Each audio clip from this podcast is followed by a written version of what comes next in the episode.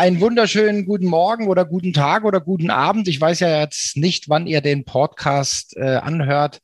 Wir zeichnen jetzt gerade eine weitere Episode des Digital Breakfast Podcast auf und heute mit äh, Michael Mattis, ähm, da gibt's eigentlich eine ganz, ganz interessante Geschichte. Wir haben uns quasi digital äh, wie im richtigen Leben vernetzt kennengelernt. Und äh, der Michael, der macht seit über zehn Jahren den Digital Future Kongress. Und was spannend ist, da ist auch ein Verlag dahinter. Und wenn ich jetzt mal gerade reflektiere, was ich heute Morgen so gelesen habe in meinem Posteingang, da stand, dass also jeder dritte Verlag äh, essentiell gefährdet ist, weil sie kein Papier mehr haben. Und er macht doch einiges anders und ich freue mich unheimlich auf das Gespräch. Herzlich willkommen zum Podcast des Digital Breakfast. Thomas Barsch spricht darin mit Experten über Themen der digitalen Transformation. Er veranstaltet jeden Dienstag und Freitag das Digital Breakfast. Alle Informationen dazu findest du auf www digitalbreakfast.de. Abonniere dort den Newsletter und außerdem abonniere diesen Podcast und bleibe auf dem Laufenden. Mein Name ist Valerie Wagner und ich wünsche dir viel Spaß beim Hören.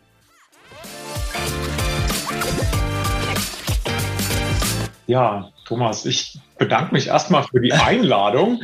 Das hat mich super gefreut und äh, ja, es war auch ein nettes Kennenlernen über, über einen Kontakt. Also von daher, wir sind ja beide schon relativ lange in dem ganzen Business unterwegs und ja, ich freue mich auf das Gespräch, auf deine Fragen natürlich. Ja, vielleicht, ich habe ja jetzt so ein bisschen angeteasert, aber vielleicht stellst du dich selber nochmal so vor, also aus deiner Sicht. Ja, super gerne. Also, ähm, es ist so, wir ähm, sind, wie du es schon gesagt hast, seit ähm, über zehn Jahren ähm, nicht nur mit der Agentur am Markt, sondern auch als äh, Veranstalter des Digital Future Kongress. Wir ähm, machen parallel Verlagstätigkeit, da sage ich vielleicht im Anschluss ein bisschen was dazu. Entstanden ist das Ganze eigentlich ähm, über ein, damals nannten wir das noch IT-Buch, das war wie so ein gelbe Seiten-Nachschlagewerk und daraus ist eigentlich dieses ganze Veranstaltungskonzept entstanden. Mhm. Was machen wir anders? Ja, ich sag mal, wir äh, machen das mit Leib und Seele, mit einem äh, Team, die sozusagen alles äh, vorbereiten, nachbereiten, die Aussteller, die Besucher versuchen so gut wie es geht, irgendwie durch die Veranstaltung ähm, durchzubringen, vorzubereiten und, ähm, und wir gucken einfach, dass wir die Zielgruppen möglichst gut matchen. Das ist eigentlich, ich sag mal, unser Kernbusiness. Also wir sind mhm. erfolgreich, wenn die, wenn die Aussteller, wenn die Unternehmen ähm, gute Kontakte machen und die Besucher vor allen Dingen ähm, glücklich von der Veranstaltung gehen und sagen, Mensch, das habe ich überhaupt noch gar nicht gewusst. Ich habe heute so viele Neuigkeiten erfahren.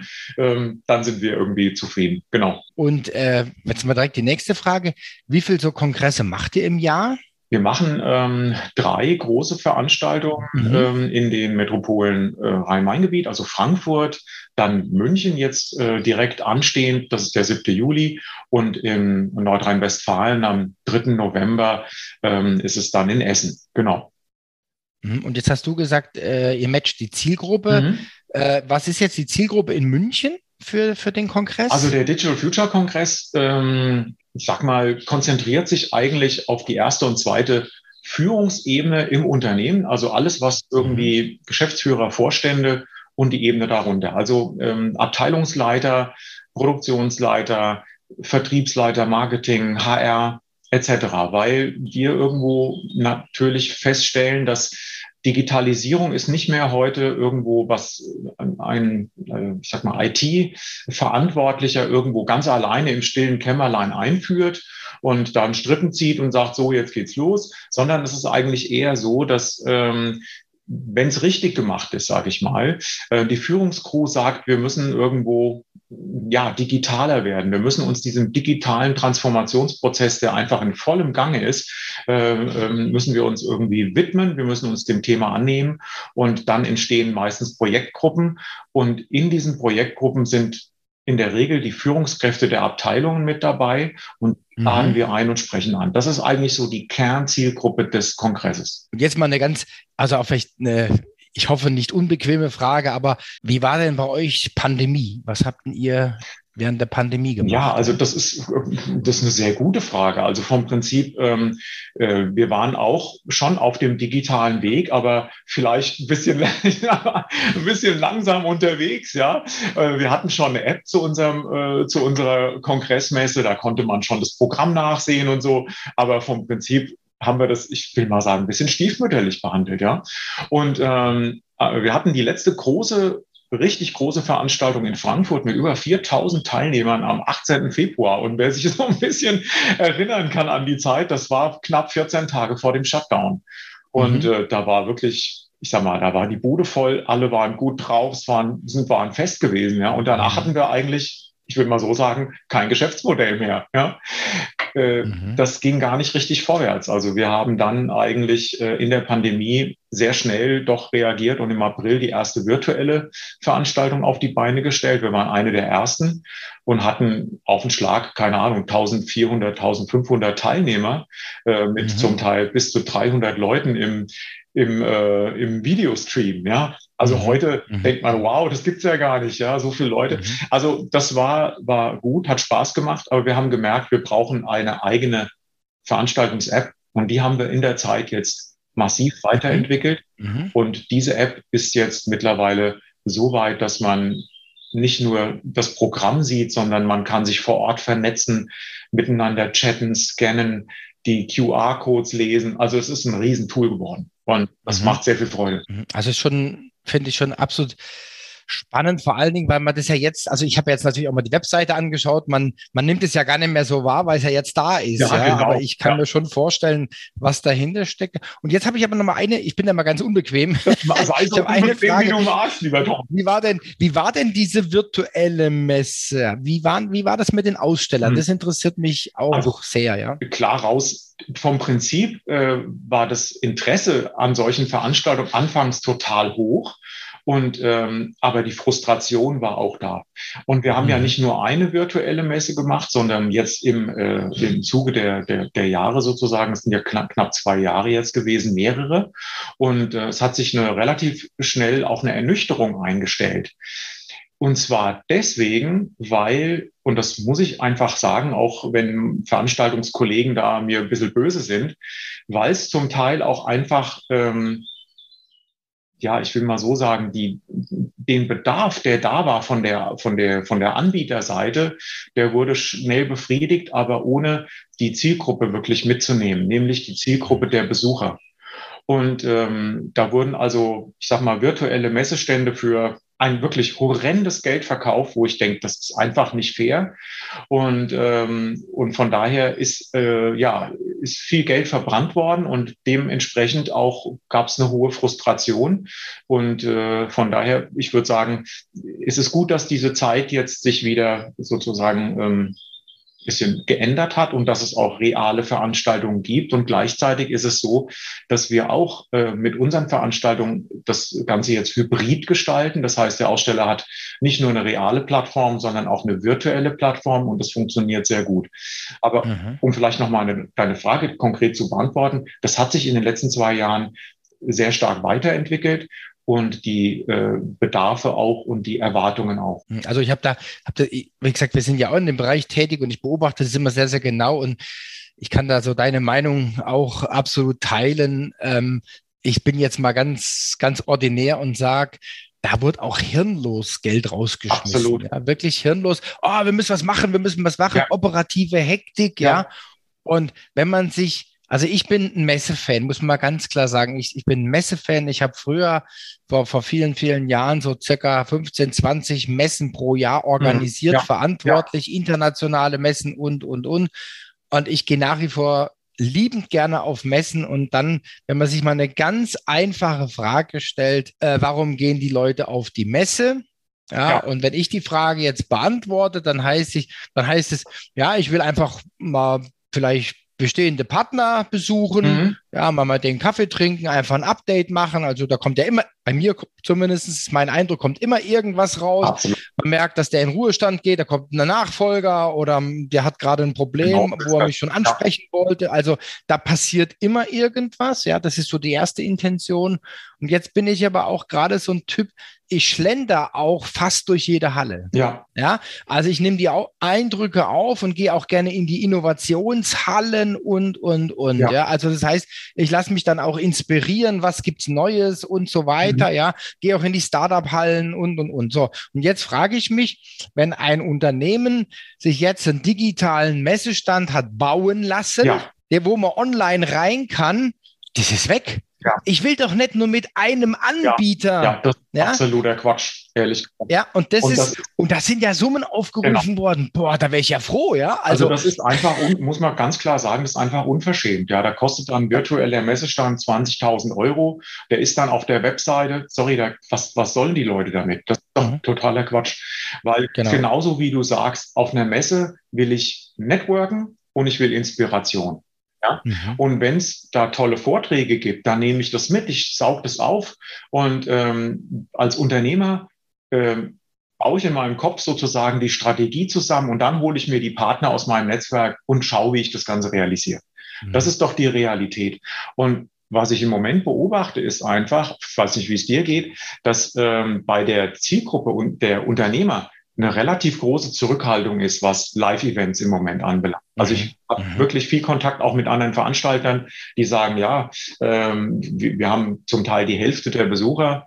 Ähm, wir hatten ja jetzt in Frankfurt vor äh, gar nicht langer Zeit, am 17. Mai, die letzte große Veranstaltung. Wir hatten auch die Hälfte der Besucher. Wir mhm. hatten also knapp 17, 1800 Leute vor Ort.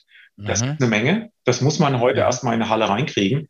Ja, Aber ähm, es ist eigentlich schade, weil alle haben eigentlich danach gedürstet, auch wieder äh, Kontakte äh, zu machen und genau diese Inspiration, genauso wie du es beschrieben hast, das eigentlich wieder so zu erleben. Und im Moment ist so ein bisschen, ähm, ja, äh, ist ein bisschen traurig. Aber ich äh, hoffe, dass wir jetzt äh, das wieder lernen. Wir müssen es lernen, wieder da auch ähm, nach vorne zu schauen und neue Kontakte zu machen. Also da können wir sicherlich auch nochmal eine, eine, eine andere Runde drehen. Ich will jetzt nur auf eins hinaus, weil wie gesagt, ich beobachte es auch sehr, sehr genau. Und ähm, ich hatte eine Veranstaltung im, in Hamburg. Ja.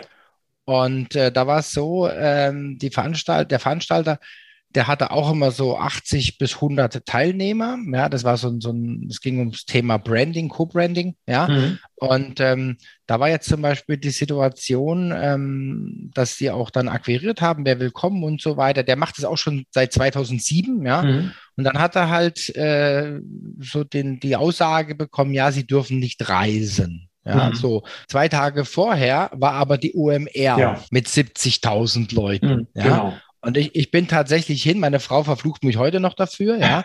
Also ich bin hin, habe es mir angeschaut, weil ich einfach so den Spirit spüren wollte und auch so hinterfragt, warum gehen da 70.000 Leute hin? Genau. Ja? Mhm. Und für mich ist es jetzt in gewisser Weise ein Benchmark, also würde ich mal sagen, in Europa für eine Veranstaltung, ja, ja mit allen für und wider, aber wie, wie hat der, also wie haben die, die 70.000 Leute motiviert, äh, dahin zu gehen? Und das ist für mich eine, eine Frage, die mich äh, äh sehr beschäftigt, sagen wir es mal so. Mhm. Ähm, wie, haben, wie haben sie das geschafft? Und ich denke, ich habe ein paar, ein paar äh, Antworten auch mitbekommen, ja. Mhm. Und das, was du gesagt hast, also ich finde es jetzt äh, so 17, 1800, finde ich Wahnsinn. Ja, das finde ich schon eine ganz, also schon ein Wahnsinnsergebnis, auch wenn das mal doppelt so viel war. Ja, okay. Ich bin jetzt bei so normalen Networking-Veranstaltungen, ja, ziehe ich schon vor jedem den, der mein Hut, der über 50 Leute ja, bekommt. Das ist tatsächlich so. Also ich habe ich hab das auch genauso wie du ganz genau beobachtet. Und äh, also ich, ich hab, wir haben auch hier im Team haben wir das äh, wirklich massiv diskutiert. Ich denke, es sind unterschiedliche Gründe, die da zusammenspielen. Das eine ist natürlich die Zielgruppe. Ne? Die Leute Leute, die mhm. auf die OMR gehen, die sind wesentlich jünger.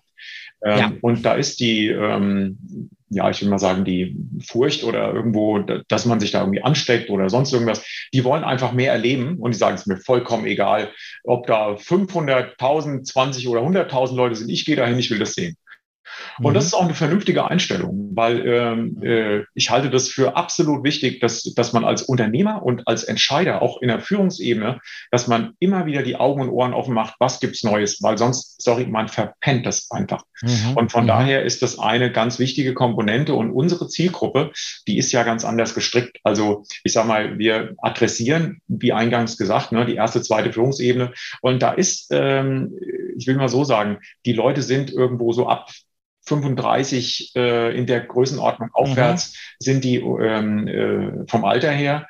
Und ähm, ja, da ist einfach ein bisschen mehr ähm, Zurückhaltung zu spüren. Aber ähm, an, an anderer Punkt vielleicht noch, den ich äh, gerne erwähnen möchte, das sind natürlich auch Profis. Also die OMR rein äh, vermarktungstechnisch sind das Profis. Und es ist ein dritter Aspekt, der meines Erachtens da reinkommt. Ähm, Werbung geht heute und wir haben wirklich viel ausprobiert, ähm, wirklich über Social Media, über Elemente, die du auch machst hier mit dem Podcast zum Beispiel. Das sind Sachen, die funktionieren ausgesprochen gut.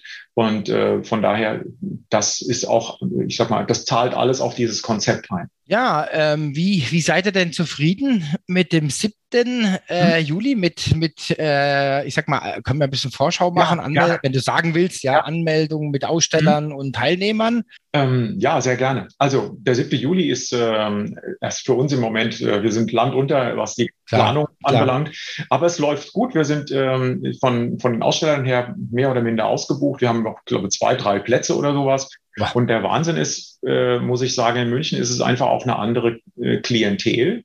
Ähm, es ist irgendwie vom, vom Management her irgendwie höher angesiedelt. Wir haben aber auch äh, fantastische Firmen mit dabei. Also wir mhm. haben Amazon mit dabei, Amazon Web Services. Wir haben DocuSign dabei, schon mehrere Unternehmen, die börsennotiert sind und mhm. einfach auch weltweit durch die Decke gehen. Ähm, mhm. dazu kommt, dass ähm, wir ähm, mit den vier Bühnen, die wir haben, uns ein bisschen äh, anders strukturiert haben. Also wir haben das Thema digitale Transformation natürlich wie immer mit dabei. Wir haben Online-Marketing, wir haben Cybersecurity. Das ist auch ein Punkt, vielleicht können wir da nochmal mhm. kurz drauf eingehen. Das mhm. ist ja ein, ein, ein Wahnsinn im Moment. Vielleicht hast du das mitbekommen. Von Sophos gab es jetzt vor kurzem eine äh, äh spannende äh, Studie, dass über 67 Prozent der deutschen Unternehmen äh, vom Prinzip auch angegriffen werden, ähm, äh, ja, Lösegeldforderungen begleichen, 42 Prozent, ich habe es mir vorhin nochmal angeschaut, gerade vor unserem Call, ähm, 42 Prozent der Unternehmen sind auch äh, bereit, dann Lösegelder zu zahlen für, für die Daten und so weiter. Also da passiert wahnsinnig viel und da ist es wichtig, dass man die Augen und Ohren offen hält. Ja, dann natürlich das Thema Prozessoptimierung. Mhm. Also äh, lauter spannende Themen und New Work ist auch eines der Kernthemen. Und das äh, kommt gut an. Ähm, die Besucherzahlen sind bei unseren Veranstaltungen immer exponentiell. Das bedeutet, wir haben am Anfang relativ wenig und dann einige Tage oder Wochen vor der Veranstaltung geht es gut hoch und das passiert jetzt schon. Mhm. Merken wir. Und äh, wir sind im Moment mit den Anmeldezahlen recht zufrieden. Mhm. Wir haben ja jetzt auch eine, wir haben ja ein bisschen weitreichendere äh, Partnerschaft. Also wir sind jetzt auch Medienpartner vom Digital Future Congress ja. und kriegen in dem Rahmen, kriegen, kann man ja auch hier sagen, äh, kriegen auch die unsere Hörer, unsere Teilnehmer ja auch ein kostenloses Ticket.